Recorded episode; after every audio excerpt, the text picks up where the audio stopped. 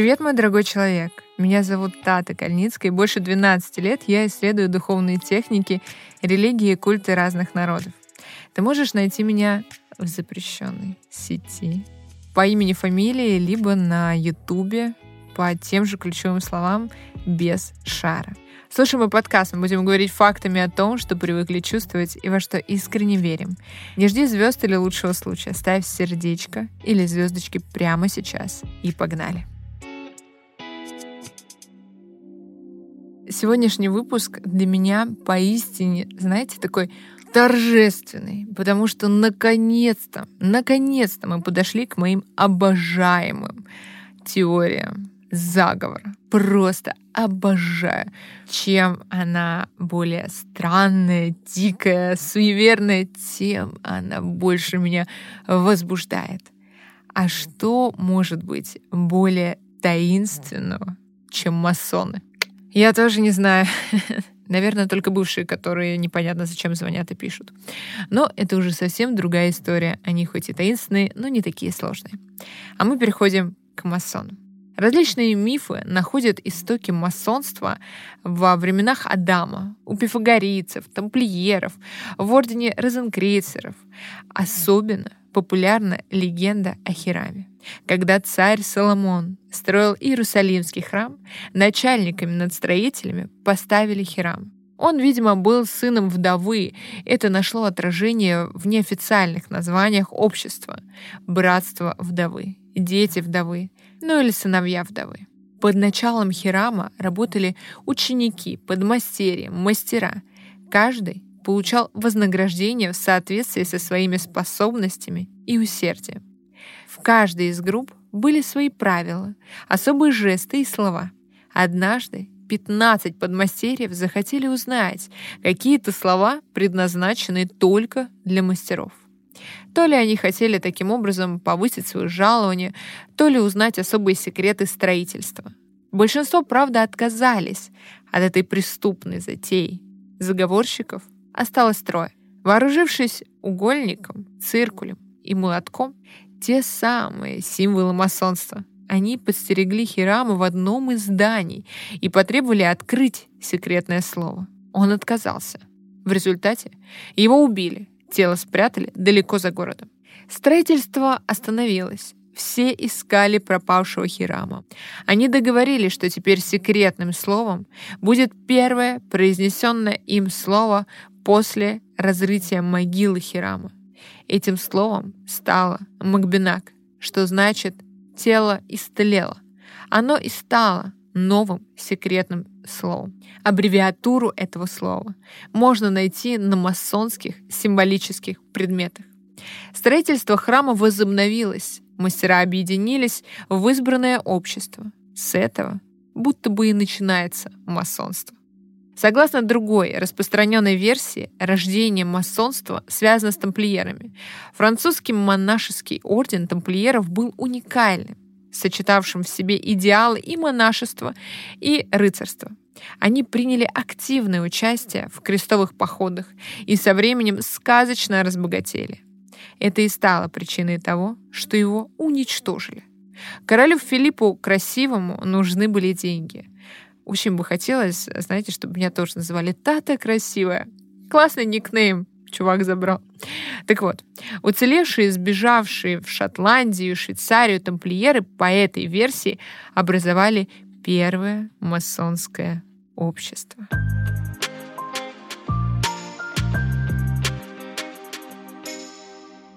Это легенды. Однако реальная история масонства не менее интересная.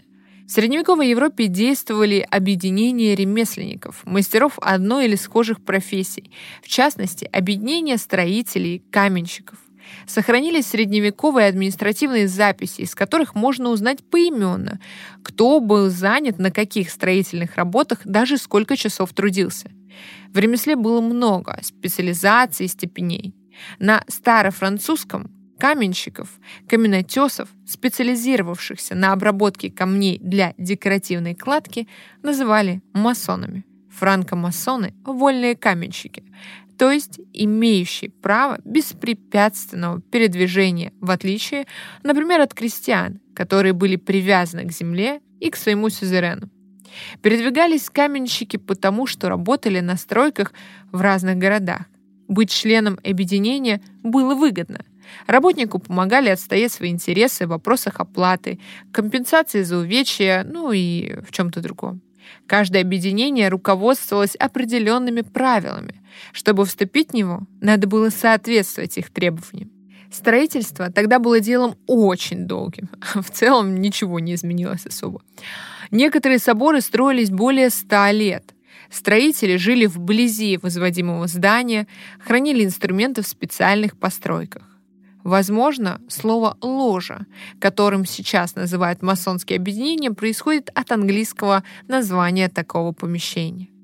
Уже к 17-18 векам соборов стали строить гораздо меньше, но объединение братства каменщиков продолжили свое существование, хранили традиции и развивались дальше.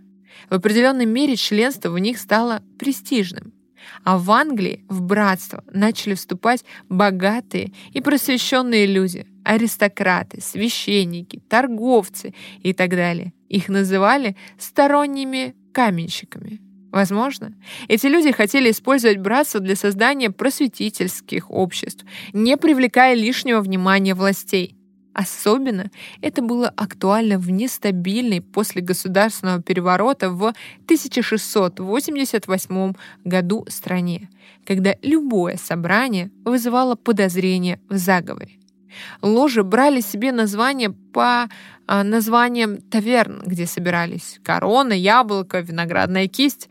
24 июня 1717 года в лондонской таверне «Гусь и вертел» собрались представители четырех объединений, то есть ложь Лондона. Они приняли решение создать объединенную великую ложу Лондона и Вестминстера.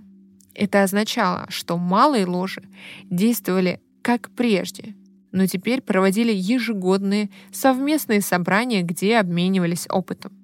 Современные ложи работают по такому же принципу. Каждая ложа самостоятельна в своей деятельности. Ложи одной территории объединяются в великую ложу. Централизованной организации всего масонства нет. Члены одной ложи выбирают главных должностных лиц, которым и подчиняются сами. Великие ложи признают друг друга, подобно тому, как это делают государства.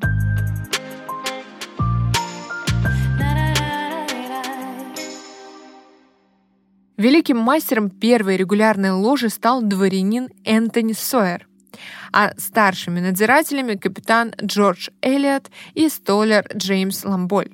Довольно демократичный состав, дворянин, военный и ремесленник. Первую конституцию вольных каменщиков написал священник Джеймс Андерсон. За несколько лет ложи из Англии распространились по всей Европе, а масонские правила обрели упорядоченный вид – Интеллектуалам нравились идеи равенства и братства, стремление к духовному совершенствованию, проповедуемые масонами. При Петре I масонство дошло и до России.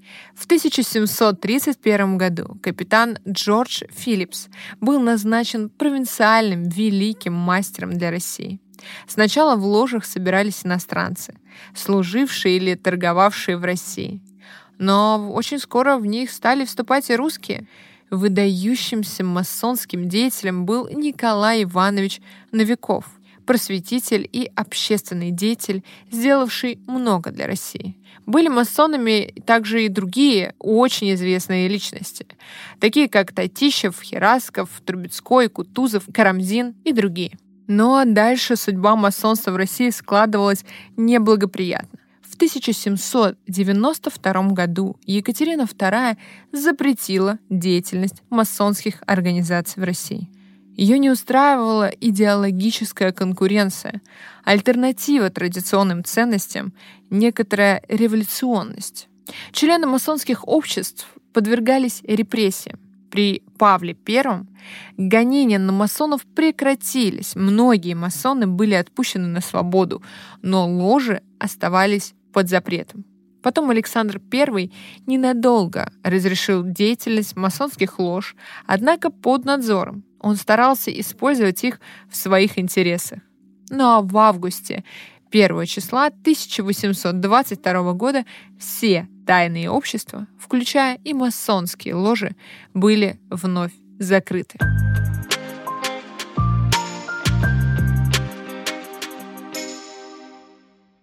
Следующий период развития масонства в России начался через 73 года. В 1905 году и длился до Октябрьской революции, после которой по понятным причинам существование подобных обществ стало просто невозможным. Сегодня в России действуют шесть великих лож. Количество членов превышает тысячу. На протяжении всей истории масонству сопутствовали ореол таинственности, и масса подозрений. Масоны не раз становились мишенью сторонников теории заговора, хотя, строго говоря, тайным обществом масонство никогда не было. Ведь о его существовании знали всегда, и более того, даже, например, в России членов масонства набирали в газете или среди друзей. Но мы можем точно сказать, что масонство, конечно, было закрытым обществом со своими внутренними тайнами, как, впрочем, и любое другое. Конституции и правила масонов общедоступны. Места проведения собраний узнать несложно. Но во внутренние дела допускаются строго определенные люди. Масон может открыто говорить о своей принадлежности к братству, но не имеет права раскрывать имена других членов, говорить о ритуалах, собраниях и прочей деятельности. Масоны не занимаются прозелитизмом. Человек сам должен заявить о своем желании присоединиться к братству и пройти голосование. Первое время в ложе принимались свободно рожденные, добропорядочные мужчины старше 25 лет. Так как масонство развивалось в христианской Европе, то, по крайней мере, формально они были христианами. В масоны не принимали мусульман, женщин и людей других рас. Позже одним из условий членства стало наличие веры в Бога и в бессмертие души. Масон может быть любого вероисповедания и национальности. Сегодня есть и женщины-масоны. Теоретически, масоном сейчас может стать абсолютно любой, кого согласятся принять члены ложи. Но на деле это не так, это элитное общество. Как пишут сами масоны, цель Ордена Вольных Каменщиков — самосовершенствование и просвещение человеков для их улучшения. Достигать этой цели можно духовно совершенствуя себя, подавая примеры нравственности, содействуя просвещению и проводя широкую благотворительную деятельность. Быть мудрым, добродетельным и справедливым. Становиться достойным и притягательным примером для подражания. Цель, конечно, достаточно универсальна. Благо, человечества методы могут сильно отличаться, в зависимости, конечно, от страны. Есть христианское масонство, стремящееся углубить христианскую духовность. Англосакское масонство на первое место ставит все-таки моральное и гражданское воспитание своих последователей, воздерживается от любых политических или религиозных дискуссий. Агностическое масонство разрешает политические дискуссии, стремится создать лучшее общество и считает, что религиозные концепции не должны приниматься во внимание при приеме в братство. Традиционно масонские ложи много занимаются благотворительностью. У каждой ложи свое название, номер и место, где она находится. Собрания проводятся в храмах, которые, конечно, не обязательно похожи на храмы с точки зрения архитектуры. Одним и тем же храмом могут использоваться несколько лож.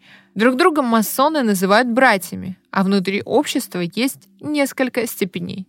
По шведской системе, предложенной в 1750 году, степени 3 – мастер, подмастерье, ученик. В шотландской системе, появившейся позднее, степеней может быть до 33. Чем выше ступень, тем больше знает масон. Это не иерархические ступени, а ступени познания – кстати, из интересного, поскольку все масоны братья, и они друг другу обязаны говорить все как есть, как на духу, на этом духу, собственно, еще там в царской России, либо в других странах было раскрыто множество тайн, измен и даже преступлений. Потому что одно дело говорить друг другу все как есть, а другое дело, что эти люди с этой информацией и делают. Поэтому, конечно, в таких обществах было очень много шпионов. Собрание масонов проводится в ритуальной форме, но единого масонского ритуала нет. Великие ложи могут проводить собственные ритуалы и по-своему трактовать символы. Основные ритуалы — открытие работ ложи, закрытие работ ложи и ритуал посвящения. Во всех ритуалах используется архитектурный символизм инструментов средневековых каменщиков. Главный из них — циркуль и наугольник — эти измерительные инструменты символизируют умение распознавать, умение ограничивать свои действия, очерчивать и удерживать себя в пределах всего человечества. Часто в центре изображают латинскую букву G. Это означает, если что, Бог — великий архитектор. С этой буквы начинается слово «бог» в английском и немецком языке. Или что геометрия — самая благородная наука — Оговоримся, что так как масонство не является догматическим учением, то нет и единой интерпретации масонских символов. Лучезарная дельта, всем известный треугольник с глазом. Этот символ означает, что Бог надзирает над нами. Богу есть до нас дело, Он нас любит. Треугольник в этом символе указывает на Божественную Троицу, поэтому его можно увидеть и на христианских храмах. Пятиконечная звезда — пентаграмма, она же звезда Соломона, мудрейшего из людей, тоже используется в масонстве как знак учения. Интересно, как один и тот же символ обретает совершенно непохожие значения в разные эпохи и в разных обществах. Кандидат в масоны получает белый фартук из овечьей шкуры, символ масонов высокого этического стандарта и возрождения. Фартук всегда хоронят вместе с телом владельца – Белые перчатки символизируют чистые и безупречные дела. Еще один символ чистоты, ну точнее очищения, омовение, предшествующее посвящению в священные тайны. А если вы проведете параллель с религиями, омовение есть также при посвящениях в другие религии. Линейка и отвес — символ равенства сословий. Углометр указывает на справедливость. Шахматный пол — внутренний баланс молоток — власть, лопатка — снисхождение к другим и строгость к себе, ветка акаций — бессмертие к души, гроб, череп, кости — презрение к смерти и печаль об исчезновении истины. Кроме того, есть специальные знаки, чтобы узнать э, друг друга. Рукопожатия, жесты, перстни, тайные слова — Изначально они служили для подтверждения членства на собраниях и других мероприятиях. Сегодня при входе на масонские собрания требуют членскую карточку, ну или другой документ. Один из известных масонских терминов — агапа или застольная ложа — совместный торжественный ужин, завершающий собрание ложи, который проходит по специальному ритуалу, включая традиционные тосты, песни и прочее.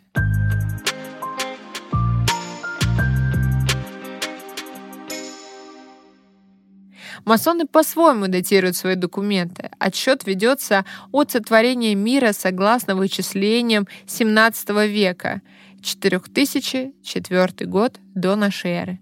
Два важных дня для масонов — это летнее и зимнее солнцестояние, или день Иоанна Крестителя и день Иоанна Зимнего. Продолжительность года, как и в григорианском календаре, но начинается он 1 марта, как в юлианском. Но есть и другие версии календаря с другими точками отсчетов. Во время проведения масонских собраний используется ряд религиозных и философских текстов, в том числе книга священного закона. В ее качестве чаще всего выступает Библия, но это могут быть и священные книги других религий. Бога чаще всего называют великим архитектором Вселенной. Это нейтральное имя, под которым можно подразумевать а, и христианского бога, и Аллаха, и высшую сущность в зависимости от вероисповедания каждого масона. На протяжении истории масоны увлекались различными религиозными и эзотерическими учениями. Например, той же египетской религией и кабалой. А что же насчет тайн и заговоров, спросите вы? Ну, во-первых, тайны на то и тайны, чтобы они их не знали. А во-вторых, где тайны, там и подозрения. Утверждение о заговоре масонов впервые появилось в английской книге 1798 года «Доказательство тайного заговора против всех религий и правительств Европы». Затем появилось э, французское четырехтомное издание «Иллюстрированные мемуары истории кабинцев». Эти основополагающие труды теории заговоров вообще. А в 1903 году уже в России появляются поддельные протоколы сионских мудрецов. Неизвестно кем и для чего написаны. Они стали основанием для всплеска антисемитизма, поиска жидомасонских заговоров, что привело к весьма печальным последствиям и жертвам. Влияют ли масоны на мир? Конечно, да. Это все-таки миллионы влиятельных людей, которые общаются между собой и называют себя братьями. Являются ли они тайным обществом? Наверное, не до конца. Все ли мы о них знаем? Абсолютно точно нет. Но я надеюсь, за этот выпуск мы приоткрыли хотя бы немного эту завесу тайны. А с вами была Тата Кальницкая. Я рада, что мы провели это время вместе. Слушай мой подкаст каждый четверг. Становись лучше, умнее, хотя ты и так просто сладкая булочка. Пока.